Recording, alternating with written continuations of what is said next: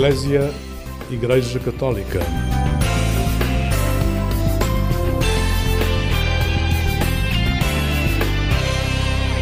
Olá, uma boa noite para si. O programa Eclésia recebe hoje Fatou Banora, uma jovem natural da Guiné-Bissau que encontrou em Portugal o seu caminho. Podemos olhar para a história desta jovem de 22 anos que passou por períodos de alguma revolta, onde as palavras não chegavam para explicar o que sentia, mas podemos olhar também para a vida de Fatou Banora como uma inspiração para tantos jovens que procuram criar sentido com as suas próprias vidas, não sendo reféns do passado e deixando o futuro brilhar já hoje nos seus olhos. Boa noite, Fatu. Boa noite, Lígia. Obrigada por teres vindo ao programa Eclésia. Obrigada é um prazer, eu. é um gosto ter-te aqui. Obrigada eu, Lígia, é um prazer. Fatu, vieste para Portugal um, com, 8 anos, uhum. mas que recordações é que guardas ainda da Guiné-Bissau, local onde tu cresceste com a tua família, uhum. concretamente na cidade de Bissau? Bissau, exatamente. Eu tinha uma vida considerada feliz na altura pronto, porque também não tinha esta noção do que é que poderia ser ou não eh, uma, uma infância feliz, não é? Ajuda-nos a, a, a, compor imagens. Como é que era o teu bairro? Como é que era a tua casa? Uh, em que ambiente é que tu cresceste? Eu cresci assim num ambiente muito de muita comunidade, não é? Uh, faltava o sal, nós íamos à casa da vizinha buscar o sal. Uh, ou faltava o azeite e tinha a vizinha que também estava a cozinhar à mesma, à mesma hora que nós uh, íamos buscar um bairro assim de, de, casas muito próximas entre si e pessoas sempre a brincar na rua. Portanto, um, um bairro de comunidade mesmo, de, de, proximidade e de interajuda e de, uh, e de companheirismo também. Mas depois também. Um, era, enfim, aquilo que nós sabemos que infelizmente é, não é? Também um, um país assim com. Marcado com pela tradição. Exato, pela tradição e também pelas suas fragilidades, não é? Que nós sabemos que existem. Sociais. E sociais e económicas, uh, mas eu, claro que na altura não, não tinha esta, esta noção. Querias não. era brincar, não é? era brincar. e mesmo assim as brincadeiras um bocadinho limitadas, porque eu depois sempre fui uma criança muito debilitada. Acreditava-se que tinhas um problema no coração, sim, sim, não é? Nessa altura já se pensava assim. Exato, foi-me dado um diagnóstico diagnóstico de um problema de coração. Foi mesmo este o nome, o nome dado. Eh, eu, na altura, não percebi muito bem o que é que isto queria dizer, mas depois, pelas explicações dos meus pais, eu fui percebendo que tinha ali alguma coisa que, que, me pudesse causar um, um um ataque cardíaco. Uh, mas pronto, depois percebemos ao chegar cá que era um diagnóstico errado e que eu, na, na verdade, tinha anemia, não é? Portanto, uma coisa completamente diferente. Sim. Uh, diferente. Um, imagino que uma marca no teu crescimento é a prática muçulmana. Sim. Uh, que recordações é que tu tens dessa prática muçulmana na tua família? Uh, a minha família é muito uh, religiosa. religiosa praticam mesmo, não é? Eu, assim, dos filhos da, da minha mãe e do, do meu pai, sou a única que não pratica. Depois também vim para Portugal, Uh, e quando cheguei a Portugal, eu não fui viver com o meu pai, uhum. uh, fui viver para a casa uh, de uma tia da minha mãe, porque na prática é como se fosse minha avó. Uhum. e ela faz parte da, da minha família que não é muçulmana. digamos que fui perdendo as práticas que eu tinha na Guiné no, no, âmbito do, do Islão, perdi. E que é? práticas eram essas? O ir à mesquita, o, uh, ir a, a, escolas corânicas e aprender a, a cultura islâmica e, e, aprender também a interpretar o, o Alcorão, é? Uhum. que é o livro sagrado do, do Islão. Eu e os meus irmãos íamos às escolas corânicas depois de, eh, de sairmos da escola e nós rezávamos e, e nas festas todas religiosas nós participávamos. Portanto, na altura era, era enfim, eu era praticante. É? Uhum. Mas depois, com estas circunstâncias da, da, da migração para cá, perdi, não é? Porque depois fui parar a uma casa onde não são muçulmanos. E, e sentiste falta aí de alguma coisa? Estranhaste ou foi naturalmente que Na te verdade, integraste é, no novo contexto? É, eu integrei-me muito naturalmente, tanto que eu ia às missas católicas, porque pronto, é, eu era uma criança, não é? E depois a minha tia até dizia: não, ela é criança, nós vamos, ela, ela vem. Mas pronto, o meu pai sempre foi muito, ele é muito religioso e ele sempre quis e ainda quer que eu pertença a, à religião à muçulmana. religião muçulmana e que me dedica a isso também. E vais tendo contacto cá com a religião muçulmana? Vou tendo contacto, porque o meu pai pratica, a minha mãe, que agora está cá em Portugal, pratica também, e portanto nas festas do Tabaski, nas, nos períodos assim de, de do Ramadão e, e, isso tudo, eu não faço o Ramadão, mas depois acompanho e, e, e vou também vendo como é que a dinâmica vai, vai funcionando. Acho que a religião também nos traz isso, não é? nós queremos uma religião também nos oferece esta forma de ver a vida e de levar e de nos comportarmos e de, enfim, de vivermos também com, com os outros em comunidade e não só.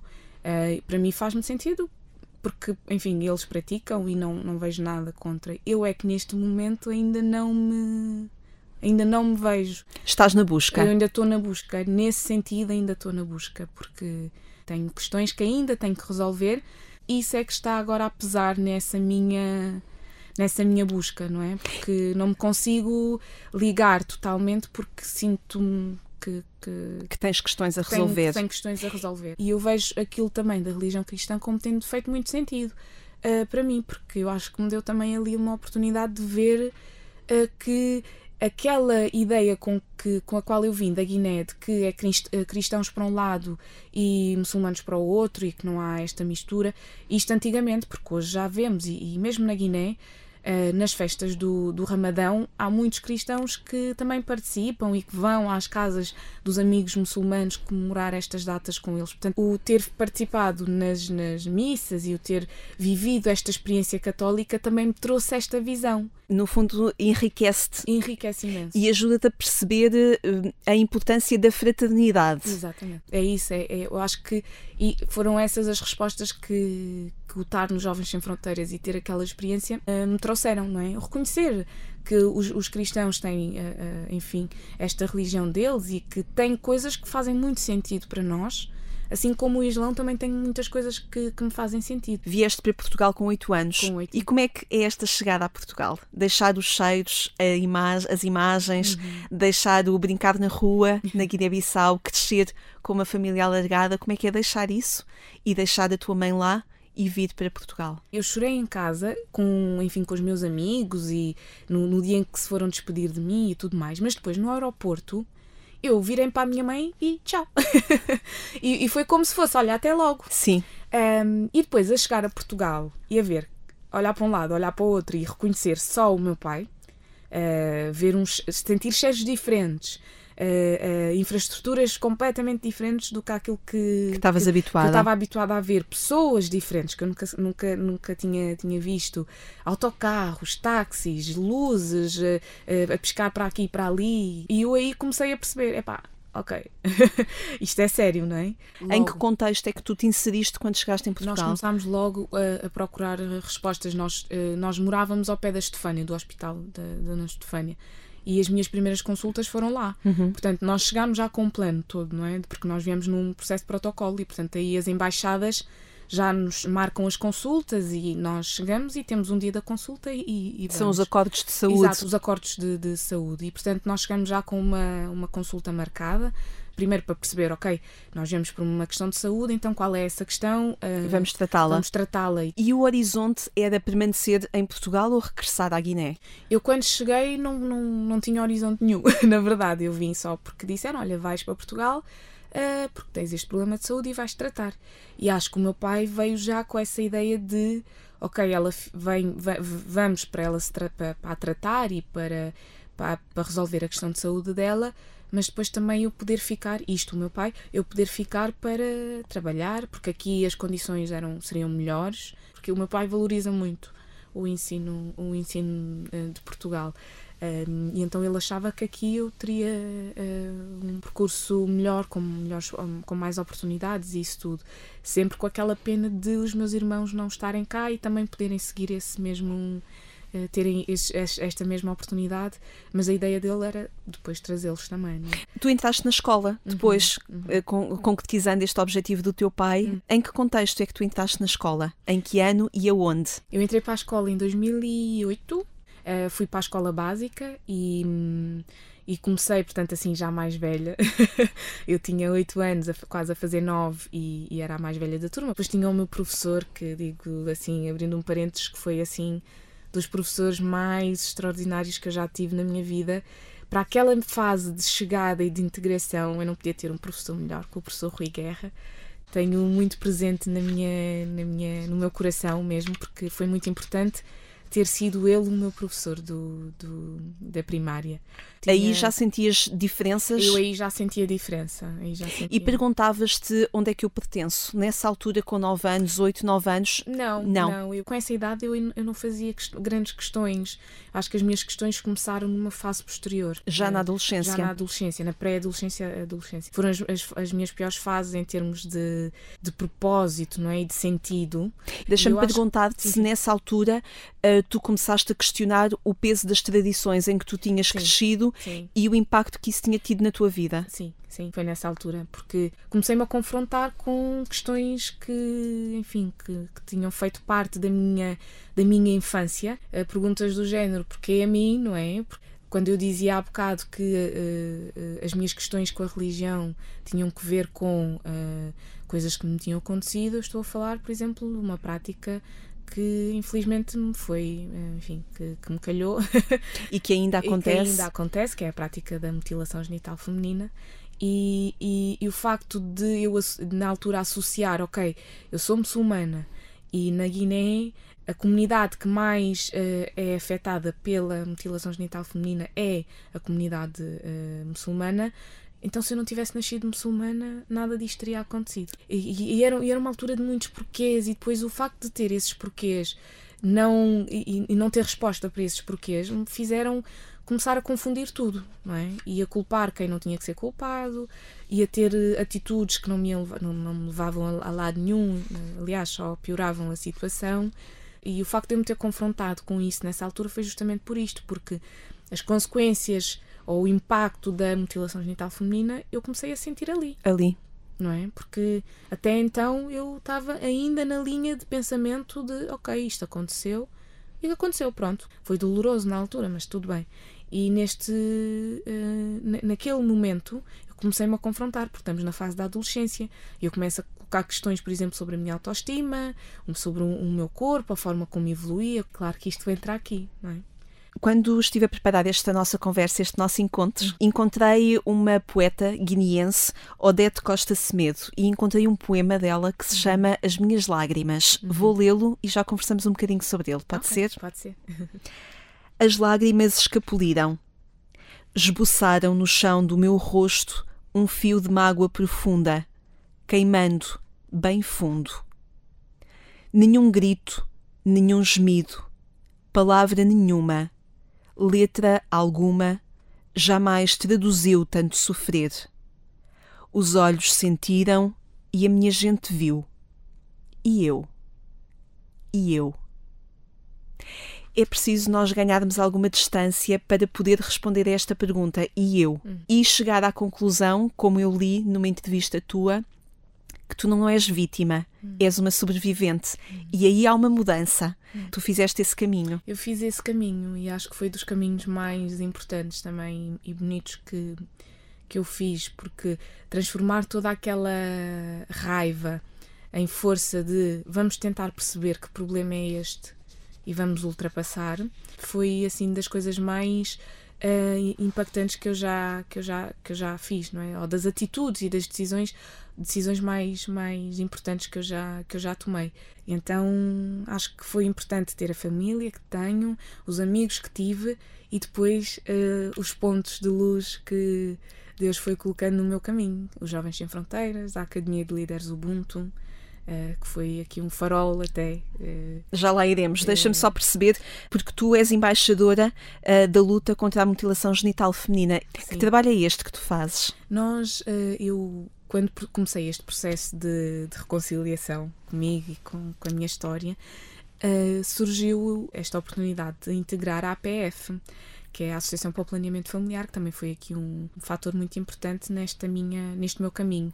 E então entrei para a APF e a APF tinha, tem, na verdade, esta parceria com a NDFGM, que é uh, uma, uma organização internacional que tem como objetivo uh, lutar contra a MGF e eles contam com o apoio de jovens provenientes de países afetados pela onde a prática uh, é comum. prática, exato, não só a Guiné-Bissau, mas também, por exemplo, a Somália, a Guiné-Conakry, enfim, entre muitos outros. E aí foi também um aprofundar, não é? De todo este. Se eu tinha esta ideia, de, embora fizesse parte da cultura e tudo mais, este tema é um tema tabu dentro da, da cultura uh, guineense. Uh, e, e depois, em, em, em, ao mesmo tempo, fui falando também com pessoas mesmo que conhecia, com o meu pai também, porque tive, tive que ter uma conversa com o meu pai muito séria quando, quando entrei para, para estes grupos, para ele perceber que eu estava a fazer parte disto. Uh, e foi uma conversa muito bonita também entre mim e o meu pai, porque desde que isto aconteceu foi a primeira vez que eu e o meu pai conversámos sobre. Isso foi importante e para foi ti. importante para mim e foi importante para ele também eu tenho que falar com o meu pai, porque se eu vou entrar para um grupo de que luta contra a MGF, eu tenho que falar com o meu pai, porque apesar de tudo, ele é meu pai. a MGF, vamos dizer que, que é... é... a mutilação genital feminina. Exatamente. Posso-te perguntar como é que foi a reação do teu pai? O meu pai, nós os dois desatámos a chorar no CEF, aquilo foi tão, foi tão engraçado. Forte. Foi muito forte, porque eu primeiro disse ao meu pai que, pronto, voltei atrás, não é? eu, eu sei que aconteceu e aconteceu assim e assim. Durante muito tempo não liguei porque, enfim, pus dentro de um, de um baú e fechei. Mas isto foram coisas que mexeram muito comigo durante eh, o meu crescimento, que tu próprio depois acompanhaste, mas que também não percebias o porquê de, o porquê de tanta rebeldia. E, de, e eu agora vou tendo esta capacidade de ir percebendo de onde é que vinha tanta rebeldia e, portanto, uh, por acreditar muito que esta prática tem que acabar e que eu posso ter um papel ativo na, na nessa, nessa luta, vou integrar este grupo, mas também dar-lhe a entender que não, não lhe culpava já, já, já, tinha, já estava a tentar ultrapassar e que já estava a tentar eh, perdoar, não é? E então foi um momento muito emocionante. Porque tu sempre afirmaste que é a cultura. Exatamente, e portanto houve momentos em que os culpei. Também tive que perceber que, pá, fui, eu, digamos, vítima nesse sentido, não é? Desta, desta, desta prática e tudo mais, mas os meus pais também foram. E os pais das outras meninas que também passam, passaram e passam por isto foram e são, não é? Porque estão inseridos numa cultura que só lhes mostra aquilo. Vamos a mais percursos da tua vida. Já falámos aqui dos Jovens Sem Fronteiras, este local que tu descobriste pela, com a ajuda da Tamessa. Entrar para os Jovens Sem Fronteiras trouxe-me esta uma outra uh, perspectiva que é uh, eu não tinha perspectiva nenhuma na escola não é? Eu estava a estudar só porque sim. Só porque tinhas ir. E porque tinha que ir à escola. Mas nunca nessa, com este compromisso de eu tenho que ir à escola porque eu tenho que aprender, eu tenho que ganhar ferramentas, porque eu tenho que ter um futuro de, de, de, para fazer aquilo que, que eu gosto e também para ter um papel ativo no que for e naquilo em, em, em que eu me vier a, a identificar na sociedade em que estou. E os Jovens Sem Fronteiras trouxeram-me trouxeram isto, porque eu estava rodeada de pessoas assim. E tu pensares nos Jovens Sem Fronteiras são sempre boas memórias que tens, muito, não é? Sim, são muito boas memórias. Eles ensinaram muito. Eu acho que nunca lhes cheguei a dizer o quão importantes foram na minha, neste meu percurso. Uh, mas foram pessoas em que, para quem eu olhava e dizia: uh, epá, eu quero ser assim. Eu estou comprometida a querer perceber como é que se pode levar uma vida assim. Há olhares uh, sobre a nossa vida que nos salvam, não é? Uhum. E, e, que, e que privilegiada fui, não é? De, de ter tido este, estes olhares, porque se calhar por falta desses olhares, muitos acabam por não conseguir uh, perceber o valor que têm. E eu tive estas pessoas e, e sou muito grata por isso. Eh, eu, eu, eu, embora tenha estas questões todas acerca da religião, eu sou uma pessoa muito. Eu acredito muito em Deus. Uh, não sei é que nome dar e de que forma uh, praticar, mas eu acredito muito em Deus. E portanto, Deus está presente em quase todos uh, os momentos da minha vida e eu digo sempre, graças a Deus, Deus é muito bom, Deus fez isto, nananã. às vezes até quase que, que tiro o, o meu mérito em, em ter feito algumas coisas e coloco em Deus, porque acredito muito que ele está a olhar lá em cima e que põe pessoas no meu caminho que me vão, que me vão ajudando. E portanto é mesmo importante este olhar dos outros sobre nós uh, e, e, o poder que isso tem depois no nosso, no nosso percurso. Vou desafiar a Fatou Banora, a nossa convidada desta noite do programa Eclésia, a escutar uma música de Sara Tavares, Eu Sei. Se eu voar sem saber onde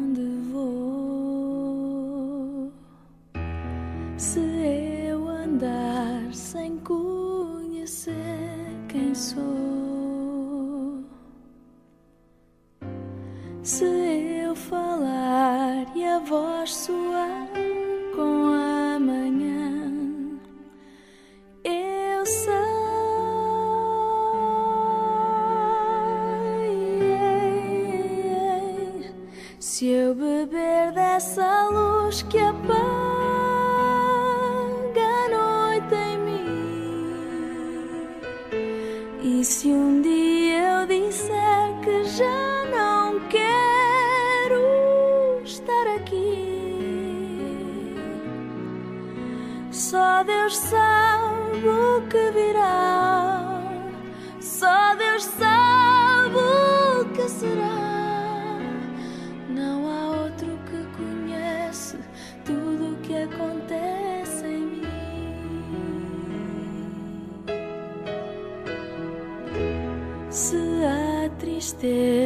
mais profunda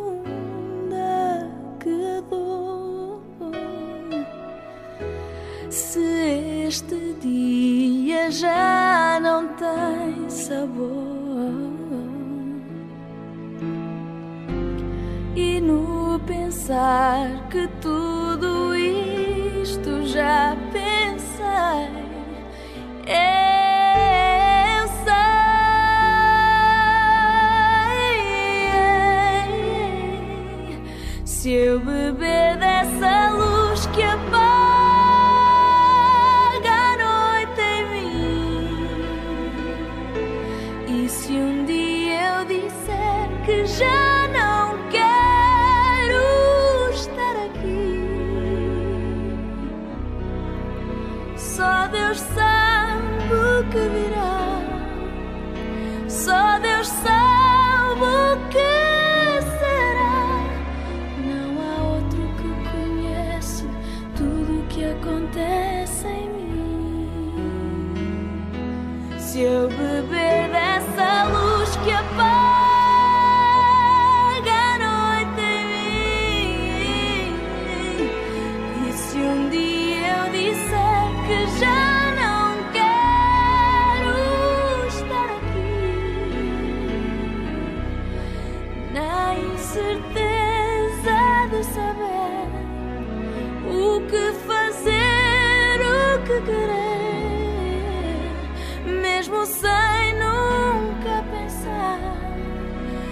que um dia vais merecer.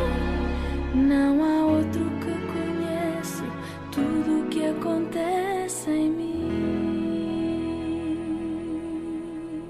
Escutámos Sara Tavares com esta música Eu Sei.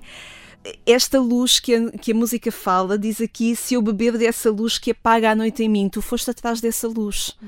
E perceber quase que esta música encaixa, encaixa na tua história, não é? Estamos as duas emocionadas, mas vamos seguir em frente nesta nossa conversa e falar de um ponto que tu também já aqui falaste, que a Academia Ubuntu teve na tua vida. Uhum. Como é que tu a conheceste? Eu conheci a academia através do, do Cherno, Pela Associação Guineense. exato, pela Associação de, Estudantes Estudantes, da Guineenses. Porque eu em 2017 fui de férias para a Guiné, voltei. Já agora deixa-me só perguntar, foi difícil regressar à, à Guiné? Na, na altura ainda não, não tinha iniciado, ou seja, já tinha começado este processo nos Jovens Sem Fronteiras. E, e a ida para a Guiné foi no meio entre os Jovens Sem Fronteiras e a Academia Ubuntu. Eh, Portanto, quando fui para a Guiné em 2017, foi ali também. Mas já estavas a pôr palavras Já já na estava. tua história, não é? Exato, Exato. E foi importante regressar e poder eh, reescrever certas coisas, certos, eh, certas ideias que tinha, também ver as pessoas, as pessoas que fizeram parte de certos processos de outra maneira. Não é? Porque aí já com alguma maturidade tinha esta, tinha, já tinha esta capacidade, não é? Um, e, e, portanto foi importante para mim essa viagem, não só nesse sentido, mas também para ver os meus irmãos e voltar também a resga- co- conseguir resgatar ali a relação que tinha com a minha mãe e que durante esse período quase que não existiu, não é? Também pela distância e por não estarmos sempre em contacto, uh, foi importante para isso. A conversa que tu tiveste com o teu pai, tiveste também com a tua mãe? Não, não, não tive, porque não queria. Na altura, quando falei com o meu pai sobre isto, já tinha eu voltado da, Da Guiné. da Guiné. E na Guiné uh, falta-me, digamos, a coragem. Uh, e ainda não tinha tido esta experiência de, de querer uh, fazer parte desta luta. E de colocar de a tua voz Exato, ao serviço dessa voz, luta. Portanto, a Academia. Ubuntu, regressamos a ela então. Hum. O que é que tu encontraste lá e pensaste, isto pode ser bom para mim? Eu encontrei ferramentas para poder continuar o meu processo de crescimento e encontrei também muitas respostas. E encontrei, acima de tudo, um propósito, um sentido. Se nos Jovens Sem Fronteiras eu andava a, eu estava a conseguir colocar palavras e a ter perspectivas, a academia trouxe-me este, este sentido. Ok, é isto. É? De, quando falo em reconciliação, quando falo em, em perdão e, e, olhar para trás e reescrever e recontar, eu penso na academia, porque foi, foi aí que ouvi isto tudo e, e, e as propostas que foram fazendo ao longo do ano em que fiz a academia foram-me fazendo sentido porque iam se encaixando perfeitamente em tudo aquilo que, que eu estava a, a viver e a, e a, e a sentir. Então a academia para mim foi isto, foi trazer-me um sentido para tudo. É? Sem levantar muito o véu, porque eu acho que o propósito da Academia é, de Líderes exato. Ubuntu é não levantar muito exato, o véu, sim. mas só para perceber um bocadinho, vocês atravessam uh, várias formações seguidos pelo, uh, por um caminho que uh, implica um autoconhecimento, uhum restabelecer uma confiança, perceber a resiliência, uhum. uh, o preservar na história, a empatia com a tua história, com os outros, com a comunidade e desenvolver o espírito de serviço. Portanto, fazer todo este Todo este percurso, uhum. uh, mas com o objetivo sempre de servir os outros Uhum. e de colocar a tua voz depois ao serviço da comunidade, ao serviço dos locais onde tu te vais inserir futuramente. Esta é a proposta. É a proposta da academia. E, portanto, é mesmo, este, é mesmo este processo de imersão. Perceber como é que nós podemos ser com os outros, não é? Porque o Ubuntu uh, significa eu sou porque tu és. E então perceber como é que nós podemos nos tornar pessoas através dos outros. E, e, foi um processo também muito bonito, não é? Começar a perceber isto. Eu sou muito daquilo que sou porque eu tive pessoas comigo, não é? E eu aprendi muito daquilo que aprendi porque tive pessoas comigo a ensinar-me, não é? Portanto, esta ideia que me fascinou logo do início de nós sermos porque os outros são, e é aqui esta troca, e foi esta pensar nesta ideia desta troca que me, que me fascinou também. Foi aí que surgiu o sonho da psicologia? Uh, o sonho da psicologia surgiu depois, surgiu já uh, mais recentemente, depois de ter feito a academia e, e, e, ter acabado este meu processo. Um, Quiseste perceber, e agora? E, e, exato, e agora? O que é que, o que, que é que eu vou fazer, com, vou isto? fazer com isto? E em que caminho? E não encontrei essa resposta logo. Eu acabei o secundário muito perdida, de não saber o que fazer. Então desisti de não entrar para a faculdade, decidi não entrar para a faculdade naquele ano, nem sequer me, me, me candidatei.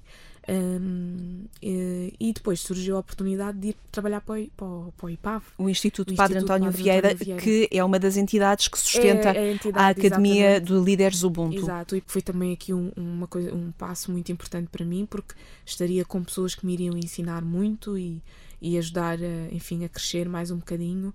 Uh, então foi logo um, um, um, sim, sim, vou, claro que sim. Um, e portanto, depois no, no, trabalho que ia desenvolvendo nas escolas Ubuntu, dentro do, do IPAV, foram-me trazendo também esta ideia de, de querer perceber os sinais, uh, as coisas que iam acontecendo nas semanas Ubuntu, porque nós aí estamos a trabalhar com pessoas. Uh, importa explicar que as escolas Ubuntu é onde uh, Ah. se desenvolve também o, O proje- processo, o processo a formação aplicada ao contexto escolar, Exatamente. não é? Com crianças, Com crianças. crianças adolescentes, Uhum. a partir dos 13, 14 anos. Exatamente, no contexto escolar. E portanto eu, eu sou, pronto, sou uma técnica Ubuntu, não é? E, e estava em escolas a acompanhar os professores que, que dinamizavam, porque este projeto também é agir porque envolve os professores, não é? Os professores, os, os E tem crescido muito. Exato, os psicólogos, assistentes operacionais, enfim, toda a comunidade eh, escolar está envolvida no, no projeto e, portanto, numa, forma- numa semana Ubuntu, podemos ter a dinamizar professores, psicólogos, assistentes operacionais, às vezes até os diretores também, também participam, portanto é, é muito giro nesse sentido. E portanto casei isso com esta minha vontade imensa de querer entender as pessoas verdadeiramente, não é? E de ter ferramentas que me permitissem ser capaz de compreender aquilo que os outros me estavam a dizer. A verdade é que se encaixou quase tudo eh, na, na psicologia, não é? Eh, E agora estás a estudar psicologia, estás no psicologia. primeiro ano no primeiro ano. de psicologia. Exatamente. Exatamente. Um, tu foste também a primeira vencedora do prémio uh, António Brandão de Vasconcelos, que é um prémio atribuído a jovens uh, que fizeram a formação da Academia de Líderes Ubuntu uh, e que de alguma forma se quer impulsionar